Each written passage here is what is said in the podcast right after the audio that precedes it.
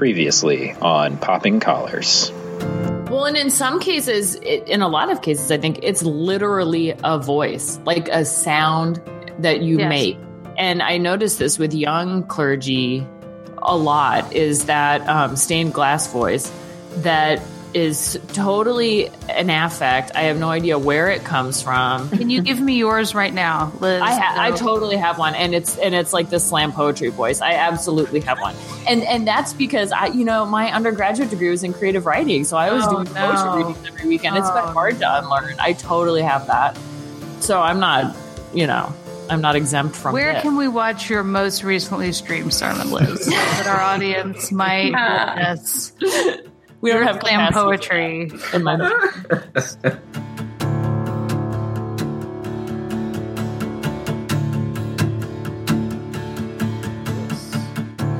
Uh, welcome to Popping Collars, the podcast that lives at the intersection of religion and pop culture. My name is Greg Knight. I am the director of children and youth ministries at the Church of Bethesda by the Sea in Palm Beach, Florida.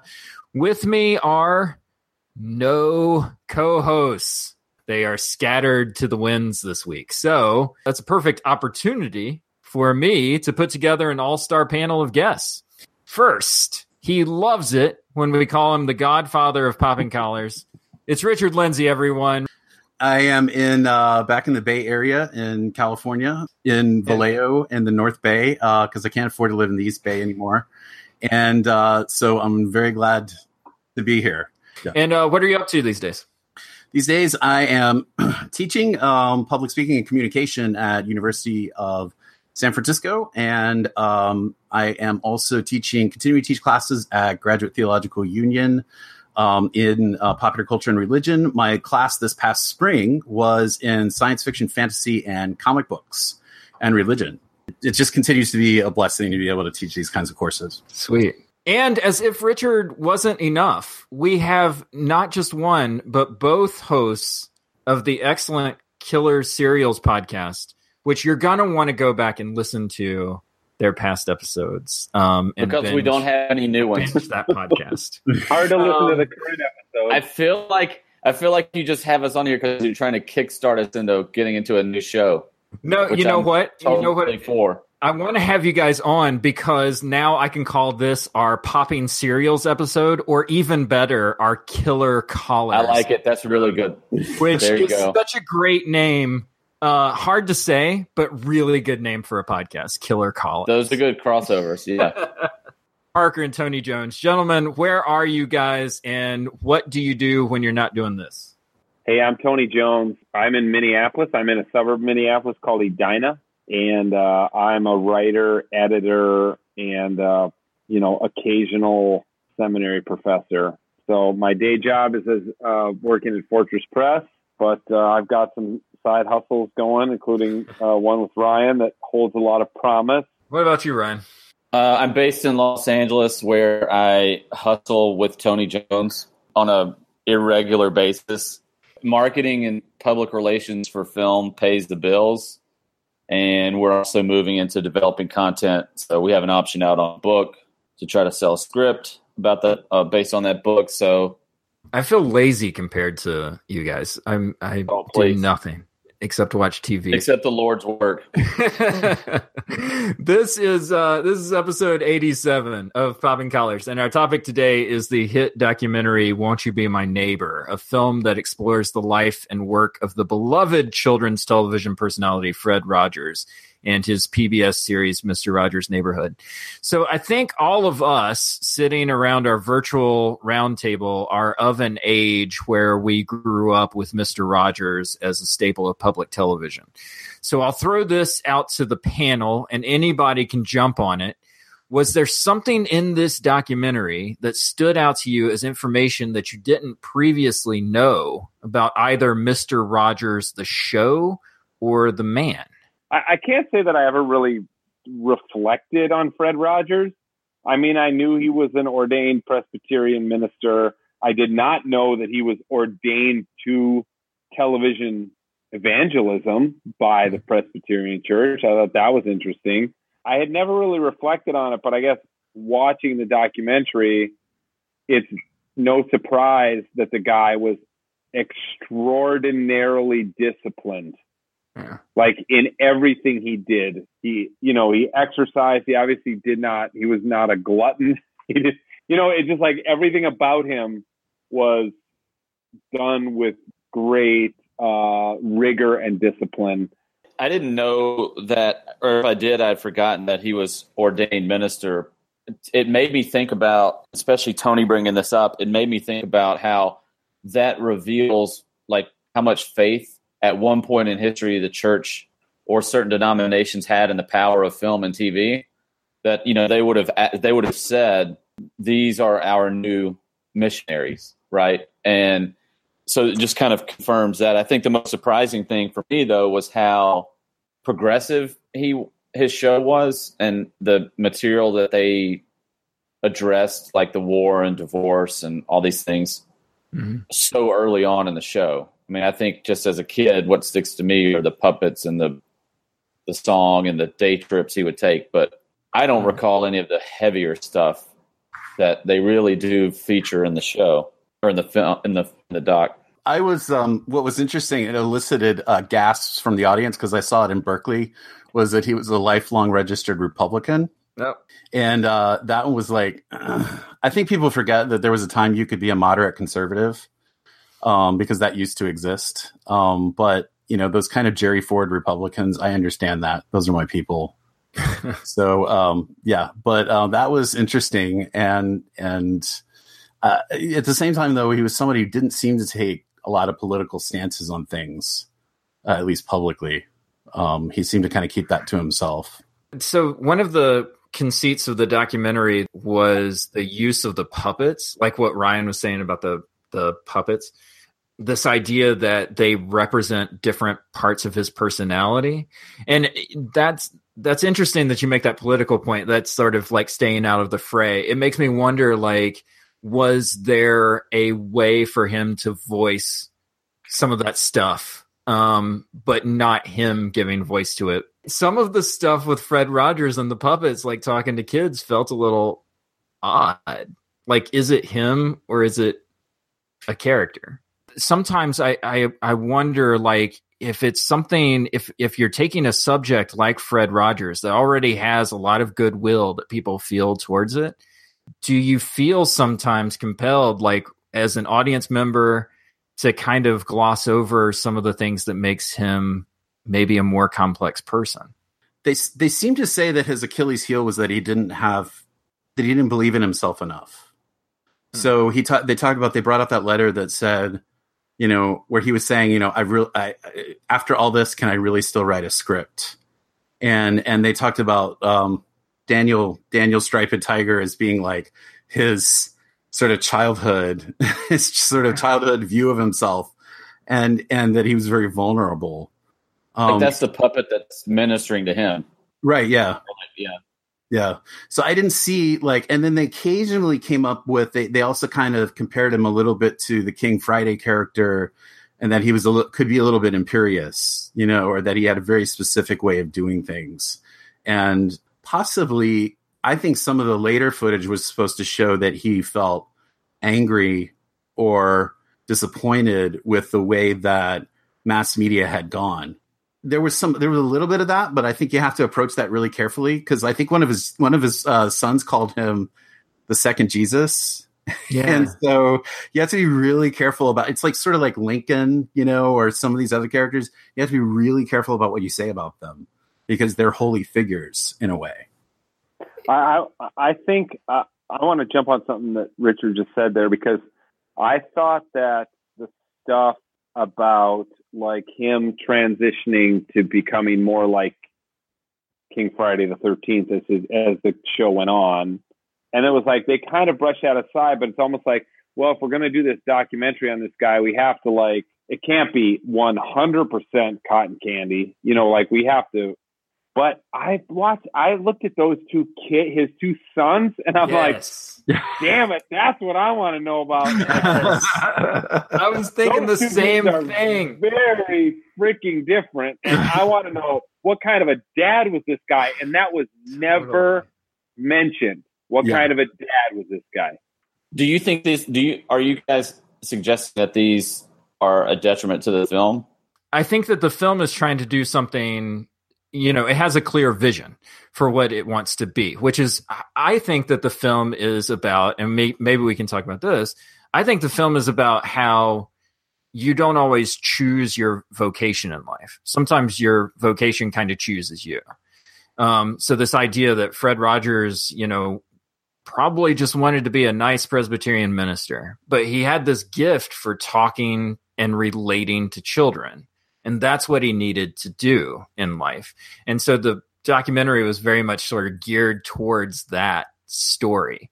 But it felt like, you know, you would see these these sort of angelic images of him walking down the beach and you're thinking, well, I mean, that's nice, but I know people and people are more complex than here's this great guy walking on the beach with his family.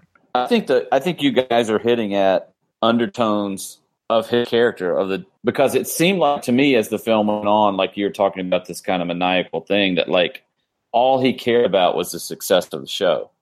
Yeah. Even though he didn't want to do that early in life. I mean, I think there was some complexity there with that. It's like that's what I'm trying to get at. Yeah. I mean, I guess, you know, they actually, the opening scene is really lovely when he's trying to describe teaching using music and movements on the piano. And it shows like there is a complexity there. You know, teaching is complex because it's about relationship. I have I have kind of a theory and like some of this fits into different parts of like what we discussed so far. So like there's the question of the sons how well did they get along with their dad? There's the question of the people who got along with him or whatever. And and like what everybody kept saying the same over and over again was this is not a persona he puts on on television.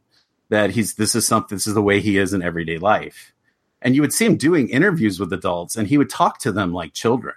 Yeah. You know, he would talk to them with this extreme earnestness, kind of humorlessness and uh, they made you uncomfortable. Really, like you would thought he would have like just been able to sit back and just kind of laugh at himself, but he didn't seem to be capable of doing that. And um, one of the words that one of the people in the film used was eccentricity, and I wonder if he had a a kind of a weird disorder, but that that disorder was towards a kind of preternatural kindness towards children. Oh, because like if you can have you know if you can have narcissistic personality disorder like our president you know is it possible that you could have kind of a weird personality quirk that actually makes you extremely empathetic and somebody who sees the kind of the kind of broken child in everybody and reaches out to that well may or may not be able to relate on other levels. We think of sort of within these boundaries of normal behavior and we worry more about abnormal behavior that's going to hurt people. But what if you have abnormal behavior that helps people? Uh, we don't hear that much about that because yeah. you know it could be this is just the way this guy was. Are we so accustomed to seeing a particular version of masculinity on television that when we see somebody like Fred Rogers or Rick Steves or, or you know um, I mean, these are all like public television figures that I think about, or like Ken Burns or whatever. We're like, well, he's not very masculine. I mean, you know, Ira Glass. I was so shocked to find Ira Glass was straight. I was like, are you kidding? Yes, exactly. no, I think that I think that's right. I think you're. I think you nailed it, Tony, because it's like what Richard was saying about the things that made Fred Rogers bristle in popular television, right? Were sort of the G.I. Joe images, the Thundercats images, like all of these sort of, uh, you know, heightened masculinity, rippling muscles, Email. sort of all of that yeah. stuff. It's the same thing that, you know, it's the same idea that you get from Westerns where the the weakest person in the town is the town like parson you know who who's at the church and and doesn't have the guts that it takes to like you know run the run the bandits out of town. Like he has yeah. to hide in his church the whole time. It's that mm-hmm. kind of feel to it. Or anybody who's educated anybody who's like been to you know has a university education or has read shakespeare or whatever. Yeah. They're always yeah. the weakling right? And and especially with men working with children as a man who works with children i can tell you i'm in the minority in the church world. And i think it's because of perceptions of the roles that men serve when it comes to children. Youth ministry, sure. children's ministry, well, wait a second. Like, what are you doing? you know, let's keep an eye on that one. Yeah. so I think the major message of the film was civility and incivility. That was the sense that I got watching it was that I felt that the film was was indicting our current culture for being uncivil. Yeah. And uh, and then some of the reviews I've read, and also just I think in the reaction of the people who were watching the film, because like I don't know about where you guys saw it, but where I saw it, everybody was like in tears. They were like, "There's just you know, I've never heard so much sniffling," and I mean, you know, except like a you know in a romantic film or something.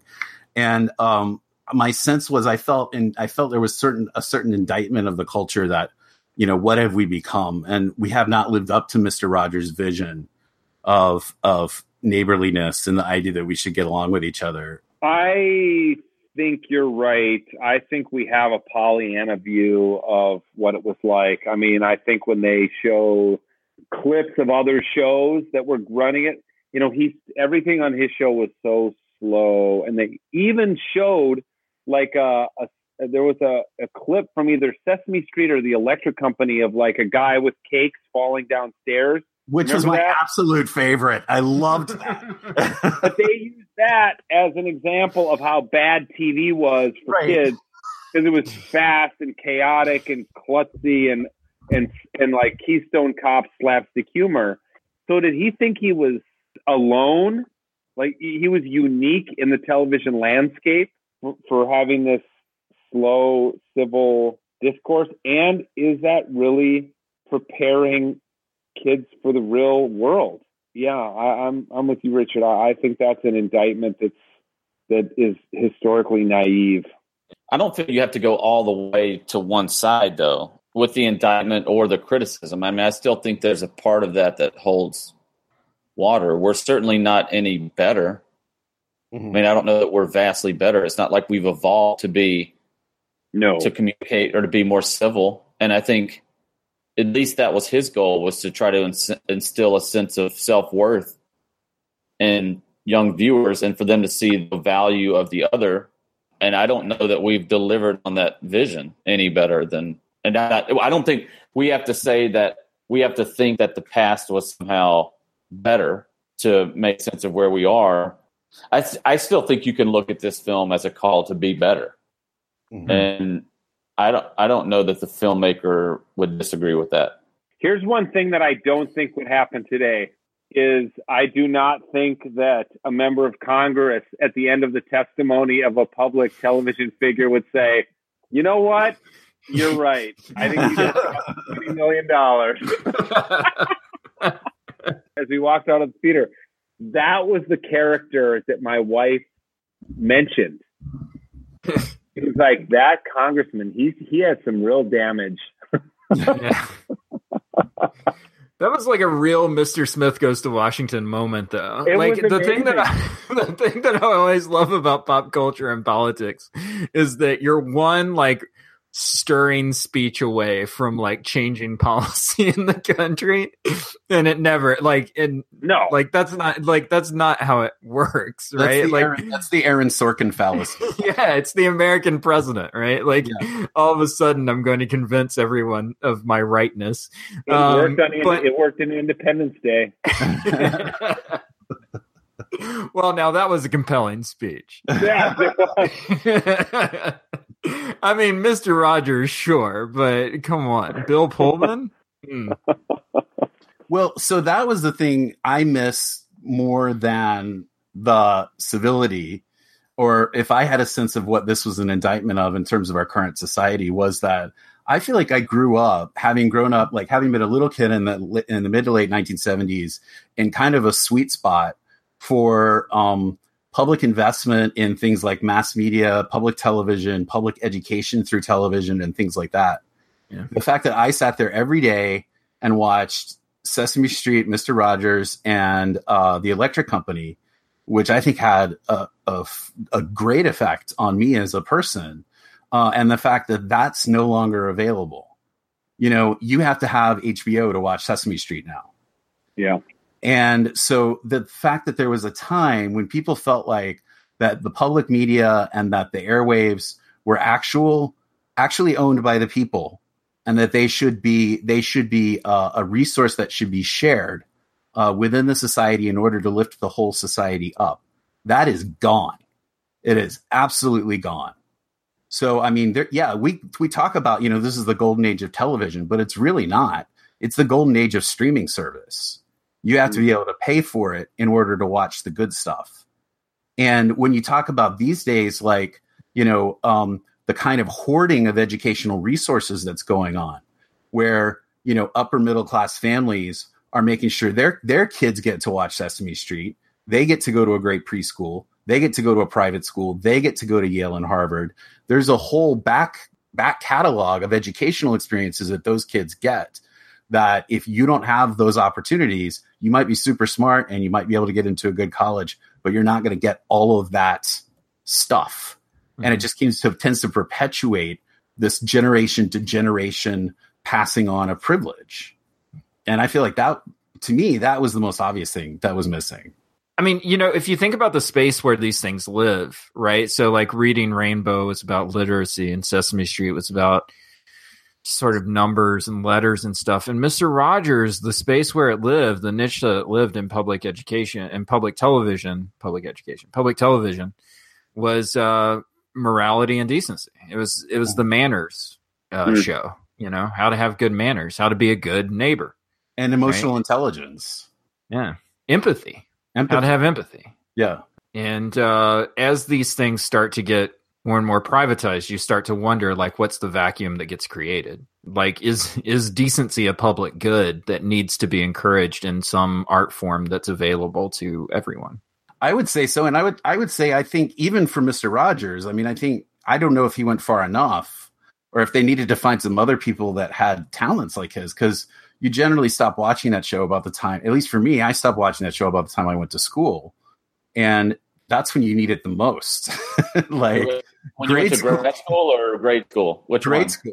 Uh, grade school kids need this the most. I mean, it's like they're the most, they're the least empathetic human beings.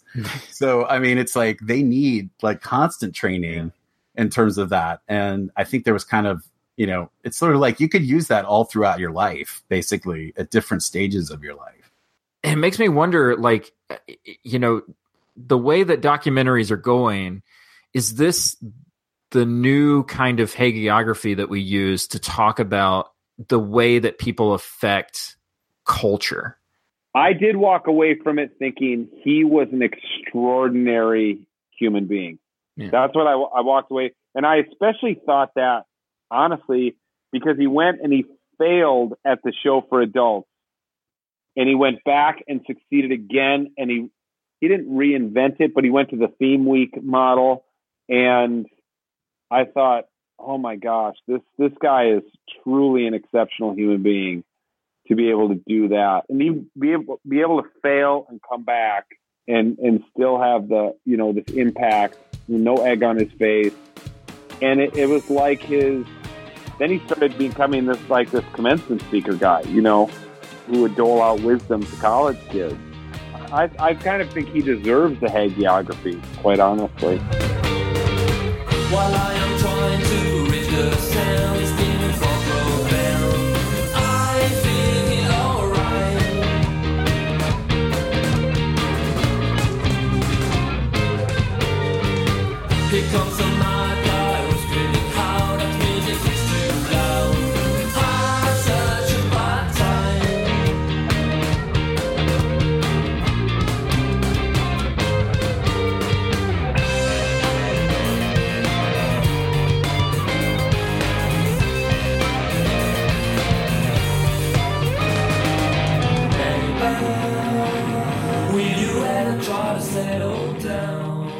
a, uh, a segment that we do on the show called staff picks. So if you think about the old blockbusters, which I just found out the last blockbuster in America is closing this week. No, it's still Uh, open. It's still open? It's in Oregon. Oh, I thought they were closing. I thought that was the story. was The that they were last two in Alaska closed, and that makes this one Yeah. still open. Bend, Bend, Oregon. And Yeah. you can Wow. actually follow the last blockbuster on Twitter, and it's a freaking hilarious Twitter account.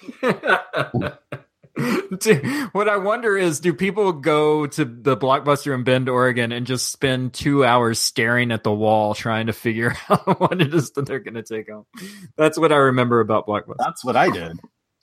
Um, so anyway, so this our staff pick segment is uh similar to similar to the Blockbuster. If you want to go to Bend, Oregon, and see what it's like, um, Joe from who works at Blockbuster will pick uh, his favorite movies and put them on a shelf, and so that's what we do here at uh, Popping Collars. We make staff picks, and since uh, since I'm the only staff here, you guys have to listen to me talk about a movie that I saw last night that I'm still processing. It's called Sorry to Bother You.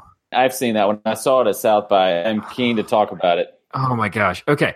So, uh, just really quickly, this movie, Sorry to Bother You, stars uh, Lakeith Stanfield from Atlanta, uh, Tessa Thompson, who's really getting into that phase of her career where if she's in something, it's automatically better just because she's in it. She's Um, incredible. So sorry to bother you. It's, uh, it's a it's a satire by a filmmaker called Boots Riley. It's his first film, and he is um, it's set in kind of an alternate universe, Oakland, California, and it involves a character named Cash Cassius Green, who uh, takes a call who, who takes a job at a call center making sales calls, and he realizes that he can actually sell if he uses a white voice then chaos just ensues from there. And it's uh it's a satire. It's it's funny. It's mean. It's angry. It's uh surreal. It's a bit of a fever dream at points. It's it's this movie that goes in so many different places. It's about 1500 movies in one movie but it's definitely worth seeing. Uh so sorry to bother you is my staff pick. What did you think about it ryan? I think it was making points that it just. Well, you could make a comment about beating dead horse, but um, I know I thought for the first forty five minutes or so, it's it's incredible. I mean, it's so good that I think even if you don't go where it goes, it doesn't just ruin the the experience for you. So yeah, I mean, because I have you haven't really seen anything like it for those first that first kind of two thirds of the film. Really, it's that final act that I'm like, oh man. But I get it. I mean, I get it, and people people loved it. The screening I was at was was uh, electric. I mean, it was people were all in. You can find Popping Collars on the web at poppingcollarspodcast.com. You can find us on all the social media platforms. Just type in Popping Collars in the search bar. And of course, you can get our podcast in all of the usual podcasting apps. Just don't forget if you'd like to support the show financially, get some sweet, sweet merchandise at the same time, you can buy one of our t-shirts. Just go to poppingcollarspodcast.com slash t-shirts and you will be the envy of your neighborhood when you show up with your Popping Collars t-shirt. And finally, uh, you can find our show and lots of wonderful Episcopal podcasts on episcopalcafe.com. We love episcopalcafe.com. We know you as well. Check them out for all your Episcopal news needs and beyond. That has been Popping Collars for this time. Thank you, uh, Richard. Thank you, Ryan. Thank you, Tony, for coming on the show. We will see you Thanks next time. us. Great to be here. Keep those colors popped, guys. Thank you.